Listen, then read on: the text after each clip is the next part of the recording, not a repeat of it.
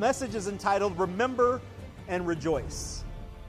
Remember and Rejoice. And so, how many of you are on Facebook?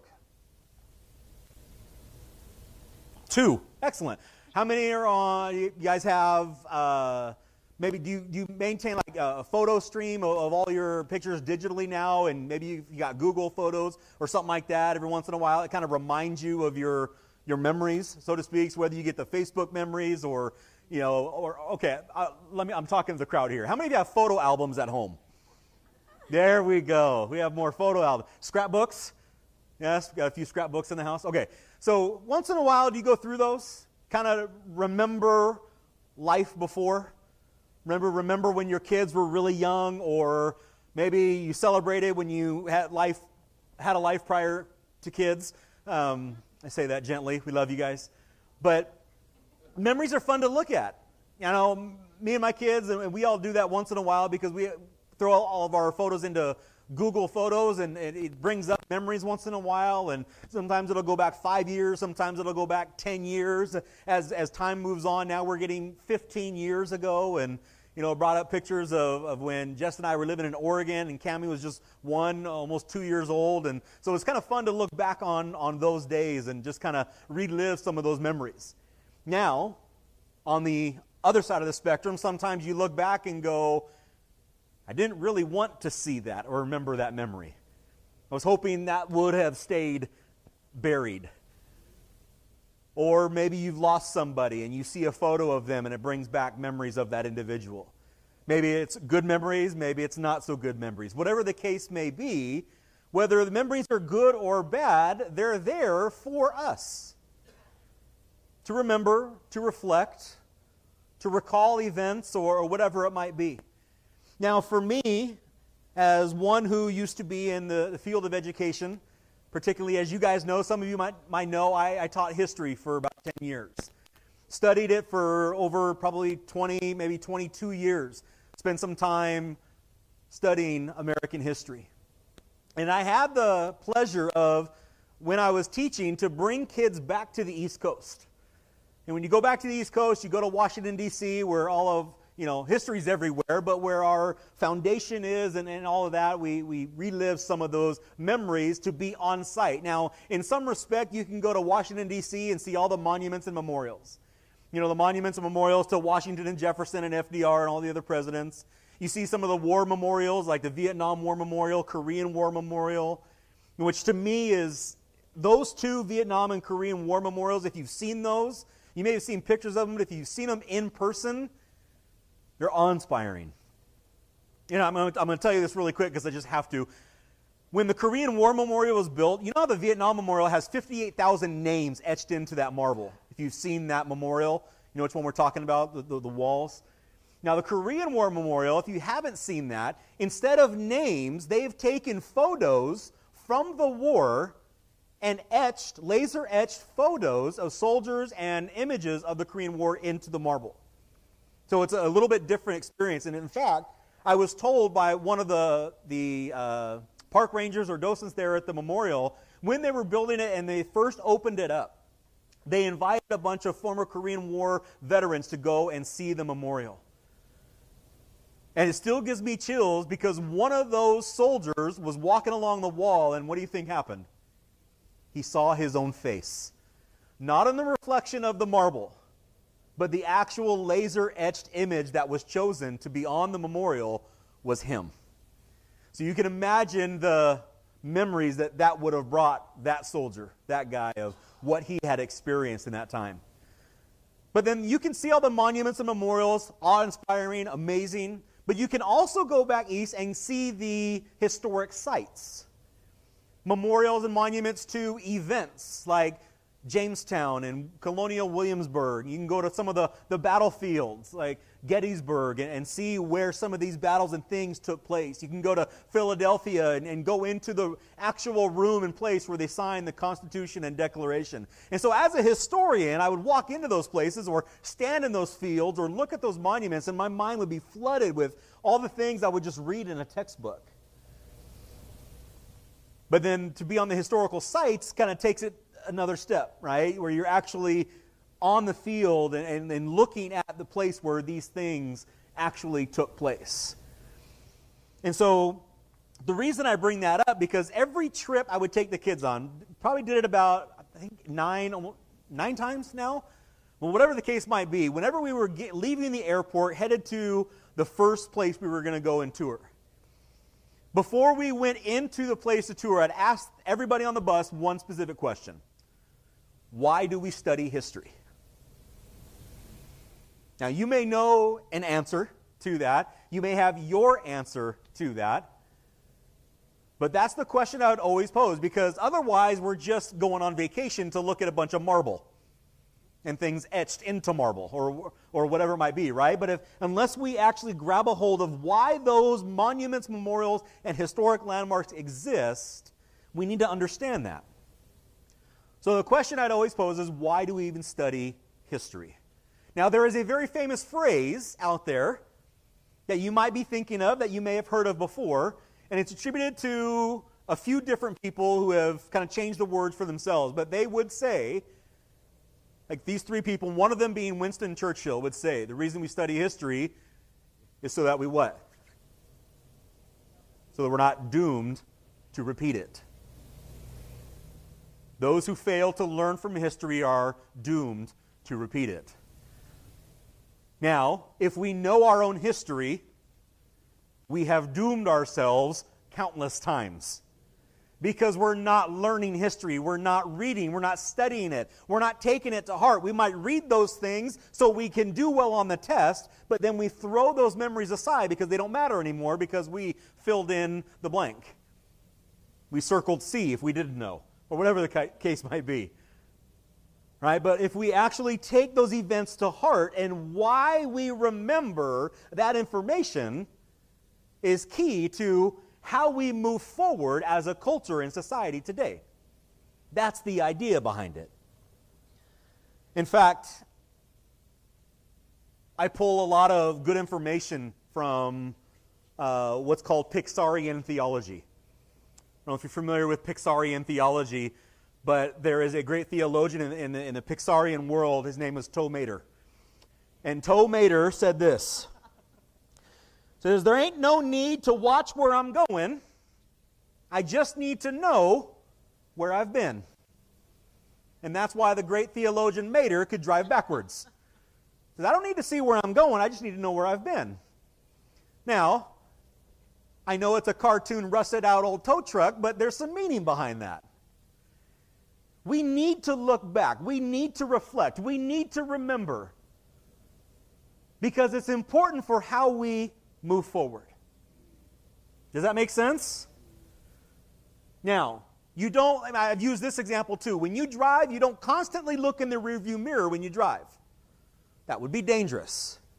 But every once in a while, is it proper to look in the rearview mirror or your side mirrors to check out your surroundings, to see what's coming up behind you or what's behind you or whatever else, right?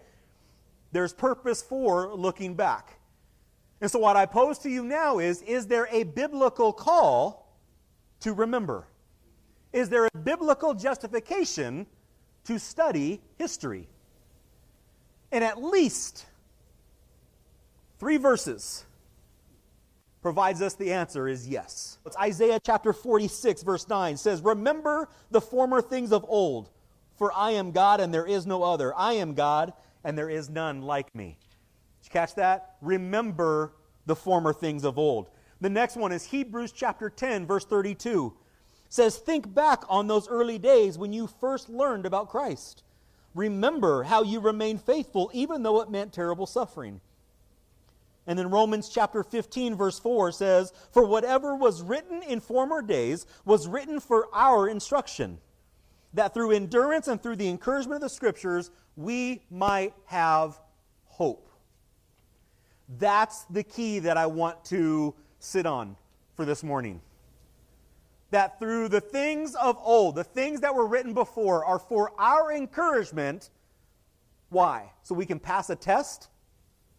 No, so that we might have hope. That's the first note I want you to write in. The reflection on the past should give us hope for the future.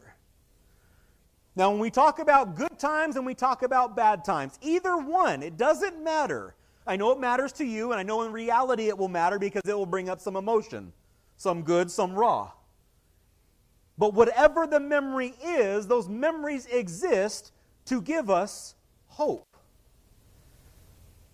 Because if we look back on our life, maybe some of the mistakes that we've made individually, the things that we've done, that should encourage us and motivate us not to repeat those things so that we have hope for who we are to be moving forward. Take it away from Scripture so we could just be a better person. Isn't that the goal? It should be. But if we don't learn from the mistakes that we've already made, how are we ever going to be a better person? Now, if you put that into Scripture, what did it just tell us? Think back on those early days when you first learned about Christ, Hebrews 10. Think back when Christ offered you freedom and salvation. Through the blood of Christ offered you hope. How did that make you feel? Reflect on that. Remember that. And maybe a lot of us can say, well, I didn't have the intense emotional, fall on my face experience of, of coming to Christ. Doesn't matter. You still have memory of Christ in you. And so we need to recall, we need to reflect on the past, and that should give us hope for the future.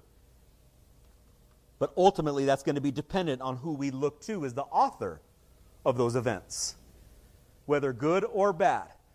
God has allowed us to walk through things for our benefit, for our hope to give Him glory. And that's what Joshua 4 is all about. So we will read a little bit. Let's read the first seven verses of Joshua chapter 4. So if you're there, read with me. Joshua 4, starting in verse 1. When all the nations had finished pass- passing over the Jordan, the Lord said to Joshua, Take 12 men from the people, from each tribe a man, and command them, saying, Take 12 stones from here out of the midst of the Jordan, from the very place where the priest's feet stood firmly, and bring them over with you, and lay them down in the place where you lodge tonight. Then Joshua called the 12 men from the people of Israel, whom he had appointed, a man from each tribe. And Joshua said to them, Pass on before the ark of the Lord your God into the midst of the Jordan, and take up each of you a stone upon his shoulder. Now, if we pause there for a minute, that may give you a little understanding of the size of these stones. This is not pick up a little pebble. This is pick up a stone and put it on your shoulder. So there was going to be some weight behind these stones, which means all 12 put together, there's going to be some significance visually to this monument, this memorial says, Put a stone upon his shoulder according to the number of the tribes of the people of Israel, that this may be a sign among you when your children ask in time to come, What do these stones mean to you? Then you shall tell them that the waters of the Jordan were cut off before the ark of the covenant of the Lord. When it passed over the Jordan, the waters of the Jordan were cut off. So these stones shall be to the people of Israel a memorial forever forever. Not just a nice story to tell and then move on, but a memorial forever. A memorial of what? The initial event of what just happened. But for all these people that just crossed over the Jordan into the promised land, it will also serve as a memorial to the goodness and faithfulness of God that they just experienced for the last 40 years. And that's what we're going to talk about today.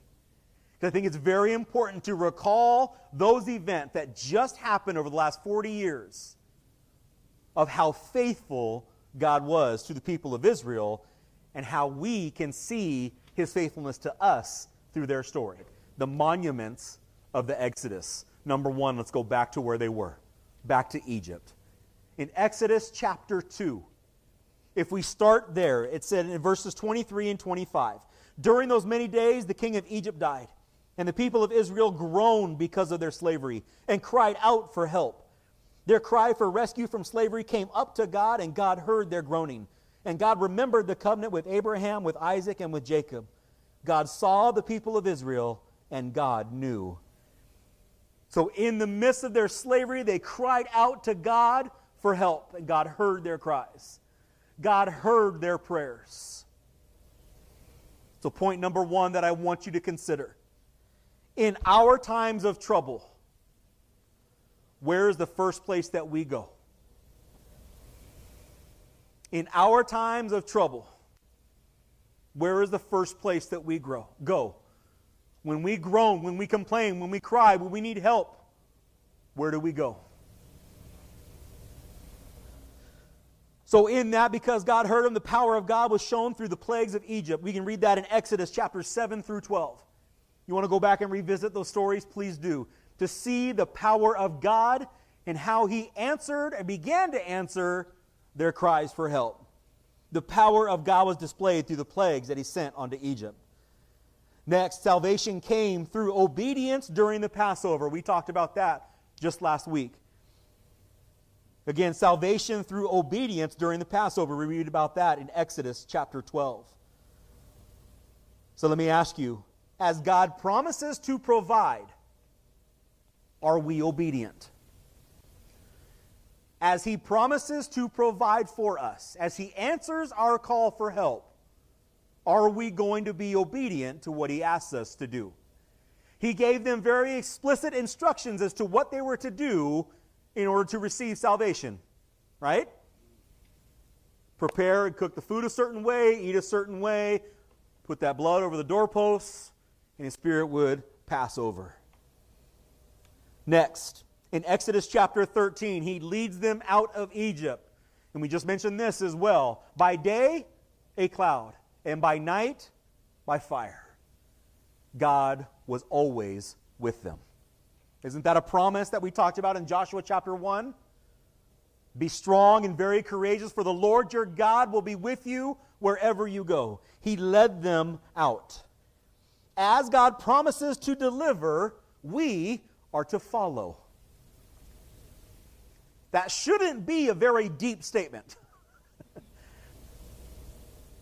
but it is as God promises to guide, as God promises to be with us and lead us, we need to follow.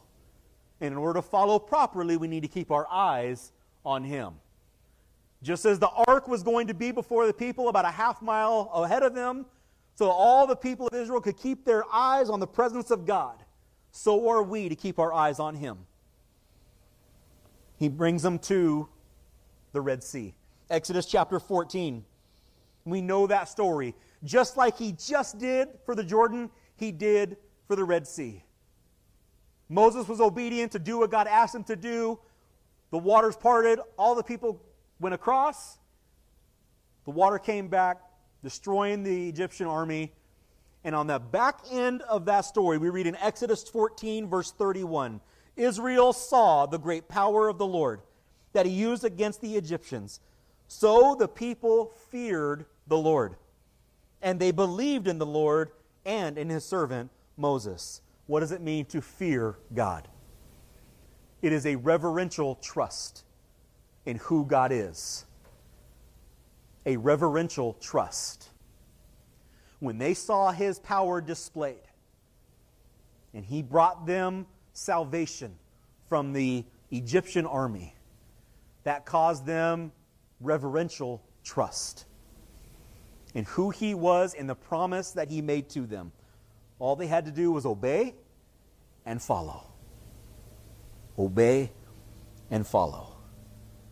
When God delivers and provides salvation, what are we to do? Praise him. When he delivers, we praise him.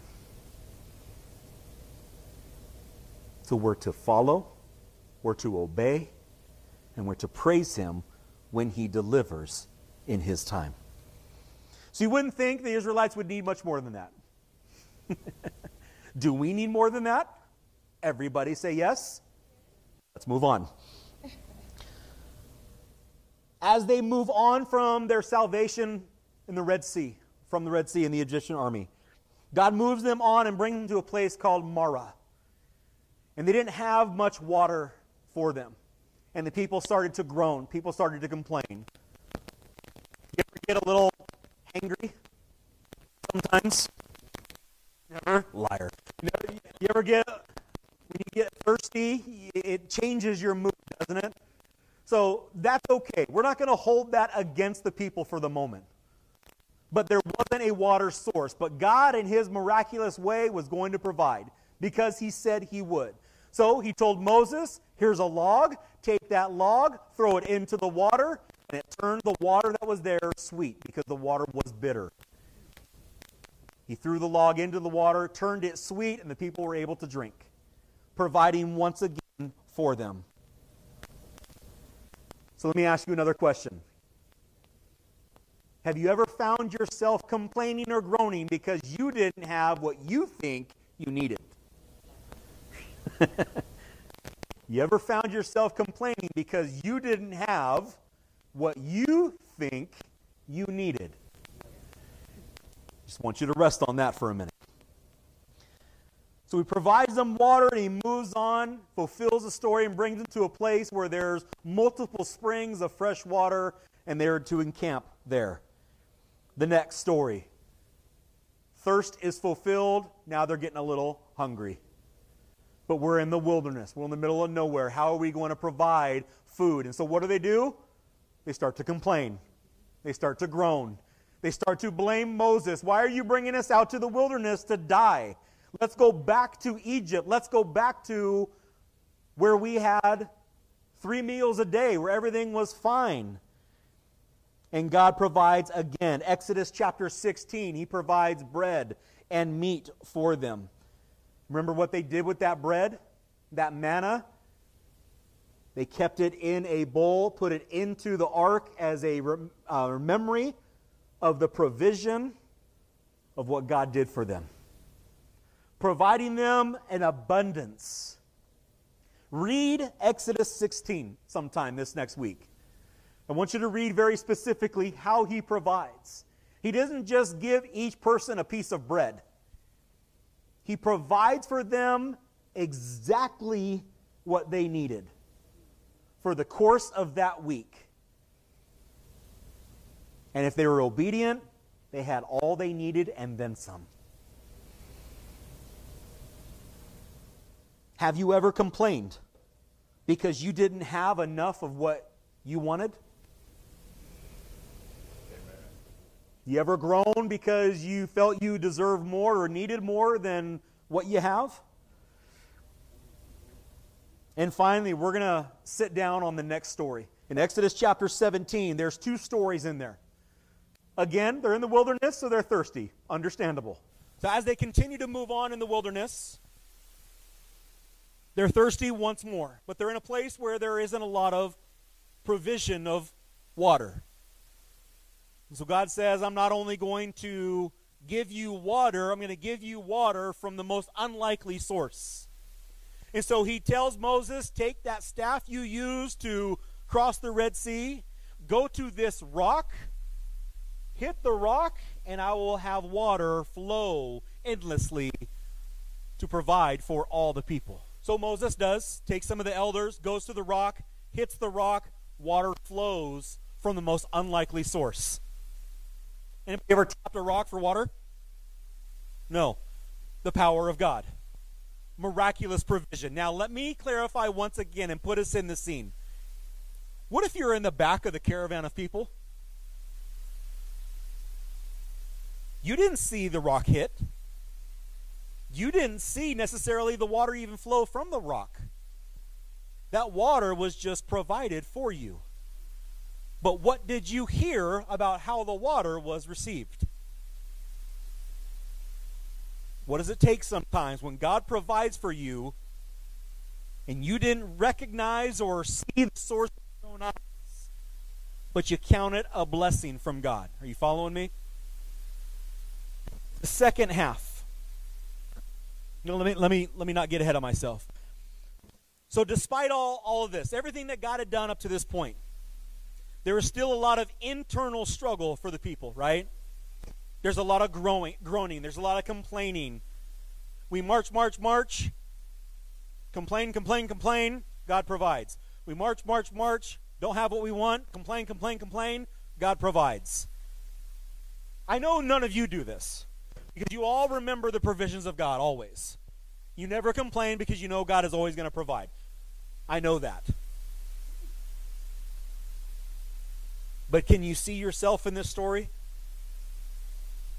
That's what I want us to grab a hold of for a moment. And why it's so important that we remember and we recall and we reflect on all that God has done and provided for us in the past as motivation to give us hope for what's coming up. Amen? So, despite all that has happened thus far, they were still struggling internally. Let me read first Exodus 17, 1 through 7, so you can have a little context.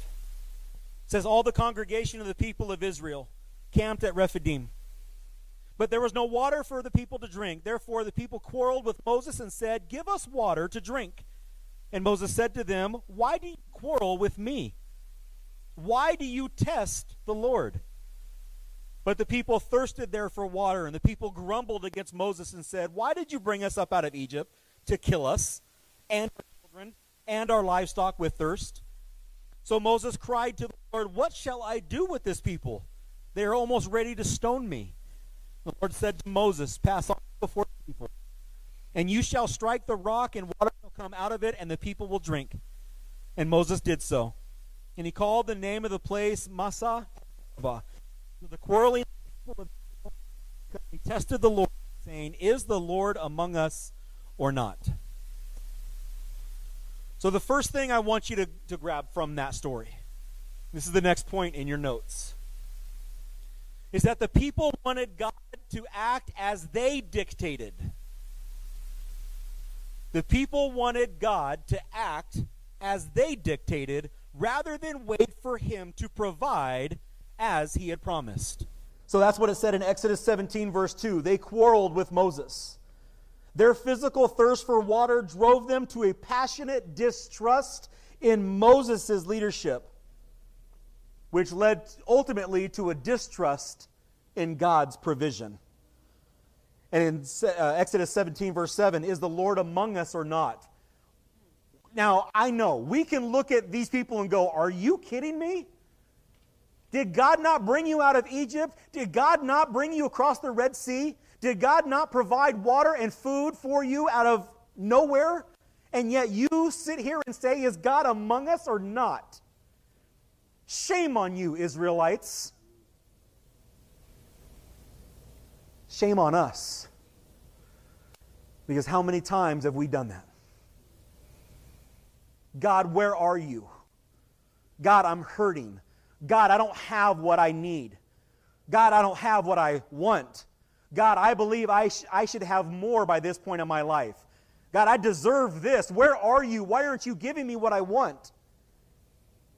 Now, maybe you haven't said those words verbatim, but something along those lines. We don't want to reflect on those statements we've made towards God, but we all have at some point. Or if we haven't made them to God, we've made them to an individual. We've said them to a person.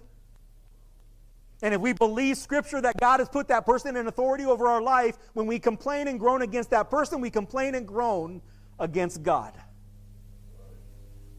You see that connection? They grumbled against Moses, and what did Moses say? Why are you complaining to me? I'm here just like you.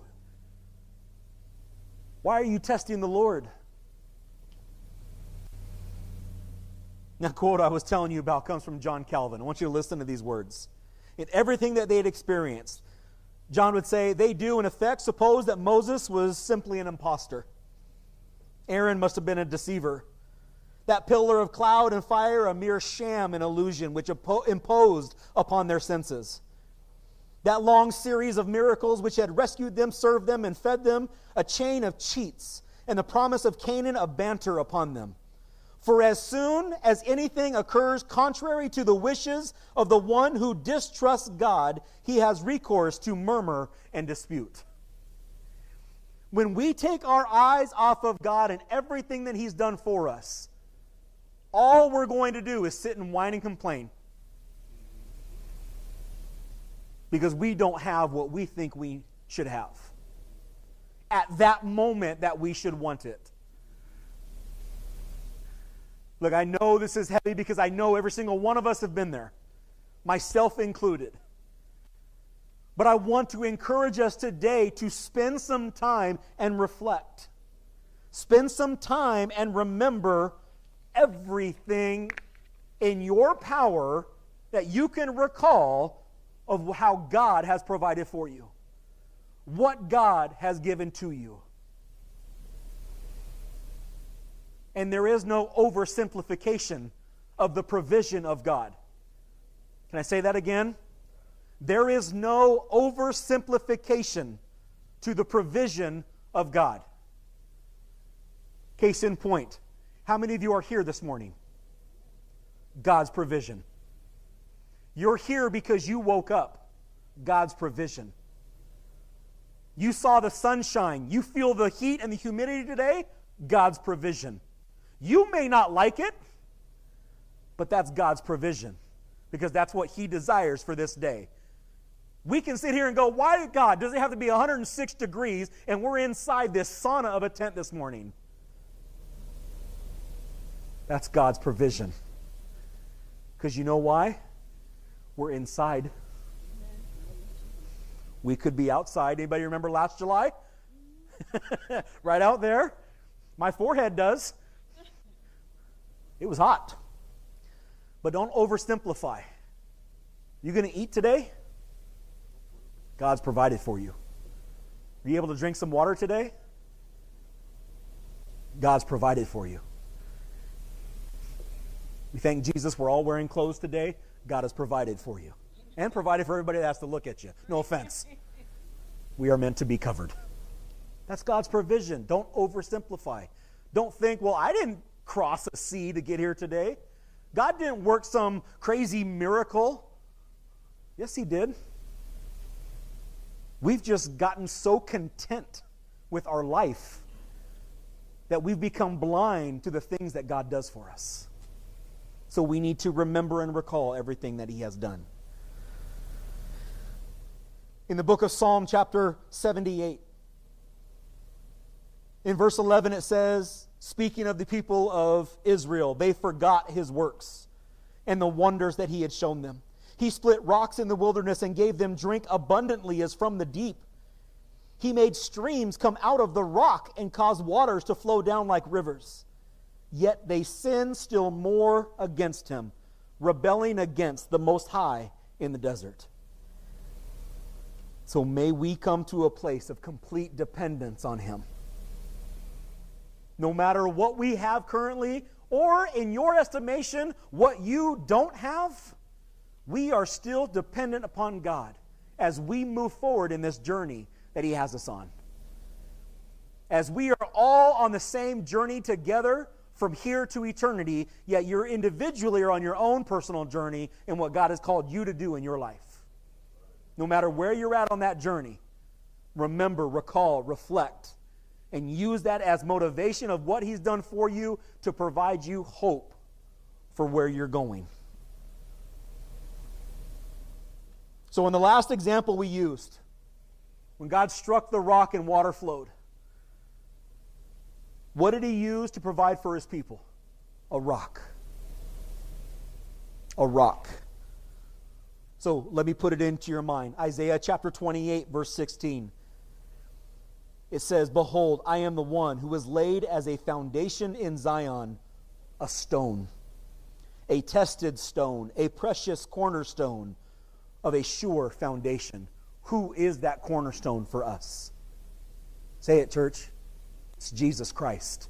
He is our rock, He is our stone. In John chapter 7, verse 38, it says, If anyone thirsts, let him come to me and drink. Who is Christ? Our stone, our rock, our cornerstone. And what did our rock say? If anyone thirsts, let him come to me and drink. What a beautiful connection that God made prior in the wilderness for the people who were thirsty, needed something to drink. And he said, Strike the rock, and you'll have everything that you need. So, along with the internal struggles they faced as they journeyed, they would also face external struggles. Still in Exodus chapter 17, the second half. in verses 8 through 16, let me just sum it up for you. An outside force comes against the Israelites. Amalek, and the Amalekites, as they're called, come to fight against Israel. And so Moses says to Joshua, Choose for us men to go out and fight with Amalek. Tomorrow I will stand on the top of the hill with a staff of God in my hand. Whenever Moses held up his hand, the Israelites were victorious. Whenever he dropped his hands, Amalek would be victorious. And so, because Moses understood his insufficiency for the moment, called upon a couple of his brothers to come on either side of him. So he took Aaron and he took Hur, H U R, Hur. But what did they do first to provide Moses a little rest? They grabbed a stone and allowed Moses to sit down. And then Aaron and Hur on either side held up his hands until the victory was secure. We need other people in our life. We need other people to come alongside of us and hold up our hands because we are insufficient on our own. We need that help.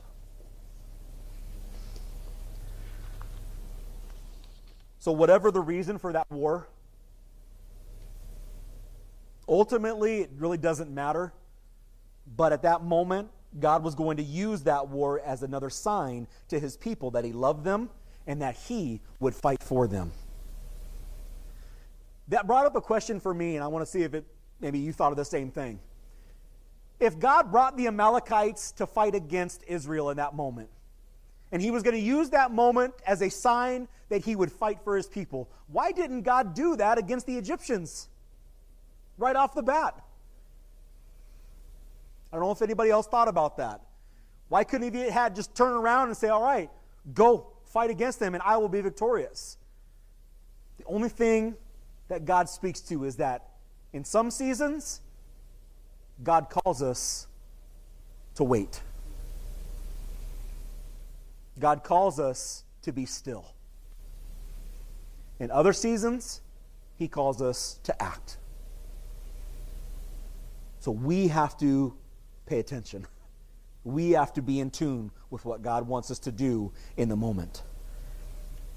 But you see in that story the power of prayer. That rod that Moses held up, that he used to split the waters, that he used to strike the rock, that he used to lift up for the Israelites to be victorious? Was there anything special about that staff? No, it was just a symbol. Just like the Ark of the Covenant, just a symbol of what? The presence and power of God. But the power of prayer is something that we need to understand. We need to understand the power and effectiveness of an active prayer life. James 5:16 says the earnest prayer of a righteous person has great power and produces wonderful results. But I want to bring us to the end of Exodus 17. There's something specific that happened at the end of that battle when the Israelites were victorious. This is what God told Moses to do write this as a memorial in a book and recite it in the ears of Joshua. Fast forward to where we're at now. God has brought his people to the banks of the Jordan.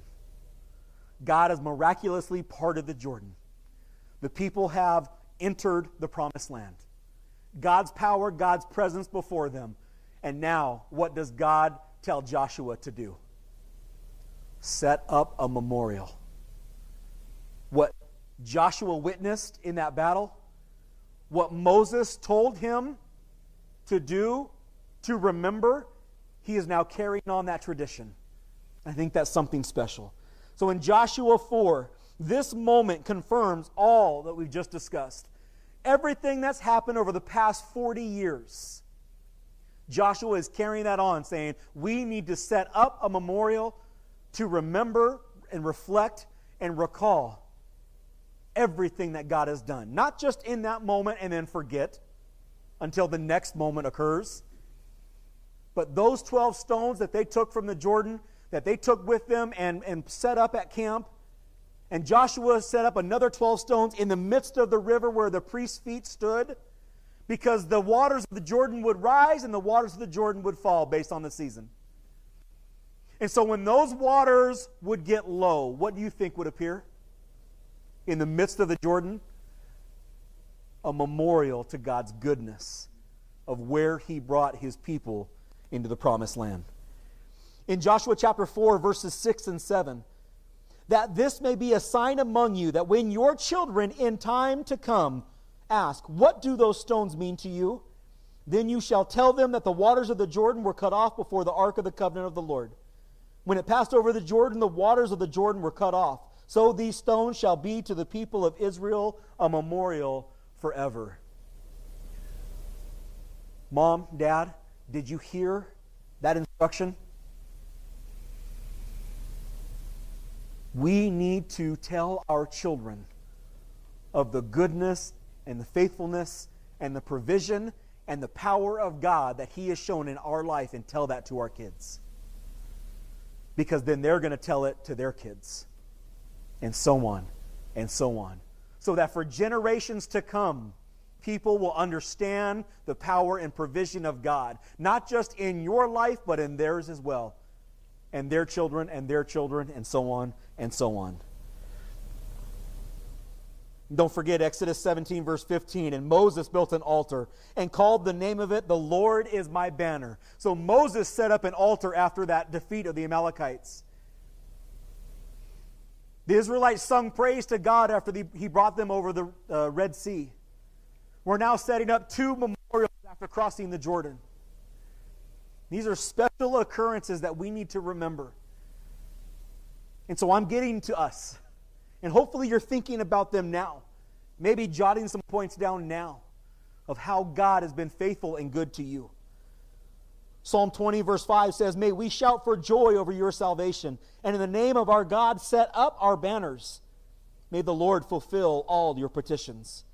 So as we look back on these events, again, the common thread, the rock.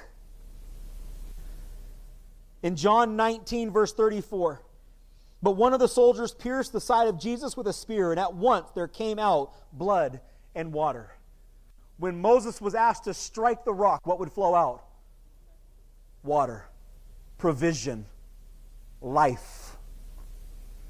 And when Jesus breathed his last, they stuck a spear into his side, and out flowed blood and water. And on the rock that Moses sat and found rest amongst the trials of his life at that moment, what does Jesus tell us in Matthew 11, verse 28? Come to me, all who are weary and heavy laden, and I will give you rest. So we sit on the provision of God. He is rest. We trust in His faithfulness and His goodness and His power because it provides for us everything that we need. We need to remember those things. So, in the last few verses of Joshua chapter 4, if you jump down to verse 19, says, The people came up out of the Jordan on the 10th day of the first month. Now, if we pause there for a moment, I'm not going to go into a lot of detail but there's something specific as to why the Lord would use that date in His Word. That when they came up out of the Jordan, when all the people had crossed over the Jordan, it was on the 10th day of the first month.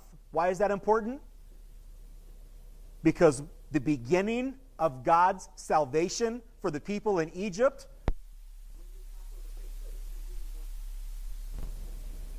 on that exact day 40 years earlier. So when God said they were going to wander for 40 years, God keeps his promise. 40 years to the day of when his salvation started to when they entered the promised land was 40 years exactly. Verse 20 And those 12 stones which they took out of the Jordan, Joshua set up at Gilgal. And he said to the people of Israel, When your children ask their fathers in times to come, what do these stones mean? Then you shall let your children know Israel passed over this Jordan on dry ground. For the Lord your God dried up the waters of the Jordan for you until you passed over, as the Lord your God did to the Red Sea, which he dried up for us until we passed over. So you see the connection that Joshua made? This wasn't just about the Jordan. That these stones, which represent the miracle of the Jordan, also represent the miracles of before. So we need to set up our memorials. We need to set up our banners. We need to set up our monuments that we can remember, that we can look at, that we can recall, and use those as motivation for the purpose that's before us. Let's read verse 24. So that all the peoples of the earth may know that the hand of the Lord is mighty. Is your memorial only for you? No. What God allows you to go through, what God brings you through, those memorials will serve as a reminder not only to you, but also as a witness and a testimony of God's goodness for all people. We just have to be willing to do what? Open up our mouth and speak. Tell them what they mean. You have scars in your life, albeit emotional or maybe even physical. Those are memorials. Those are monuments that you can use to speak to the goodness of God. Use them. Don't rest in them. Don't dwell in them. Don't become depressed in them. That may happen and that's okay, but you immediately have to look at those things and move forward with hope. Because God says, I know the plans that I have for you. Plans not to harm you, but to what? Give you a future and a hope. It's Jeremiah 29 11. A future and a hope.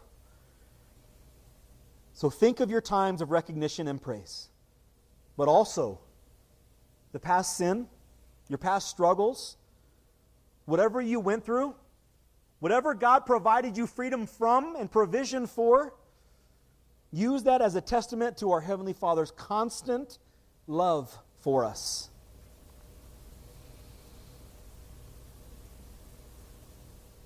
So let me close with this. Point number three in your notes. These will happen back to back, I promise.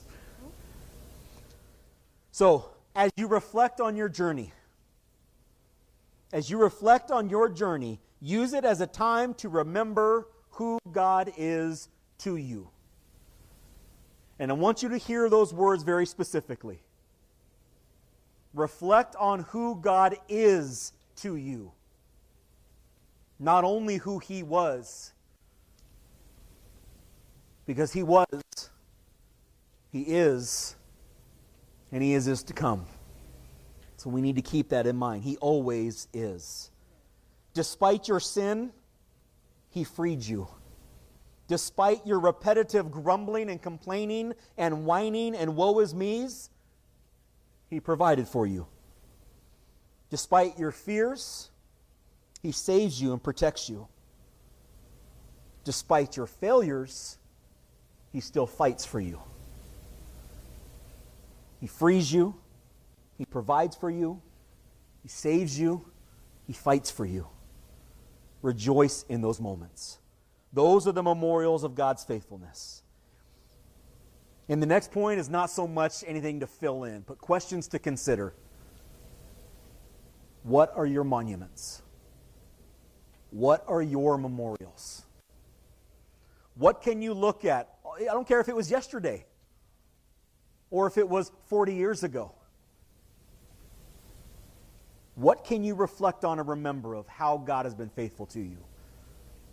So, yes, your history teacher looks you in the face right now and says, You have homework.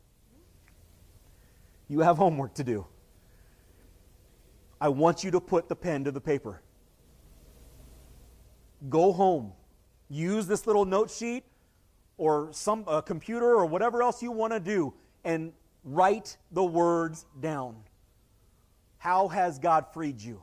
How has God provided for you? How has God saved you? Time and time again. Look over the course of your life. And again, you can't be too simple. It can be great, it can be extreme, it can be simple. I guarantee you, I know I only gave you five spots on your notes, but I'm sure you've got more than five. You want 10 more copies so you have 50 things to remember? Take them, because I'm sure you do. But put the pen to the paper. What did Moses do for Joshua? He wrote these things down as a memorial forever. So write your things down. And then one last thing share. One, share it with those closest to you. Tell others of God's faithfulness. Tell others of how God has been good to you. And help them recall and remember how God has been faithful to them.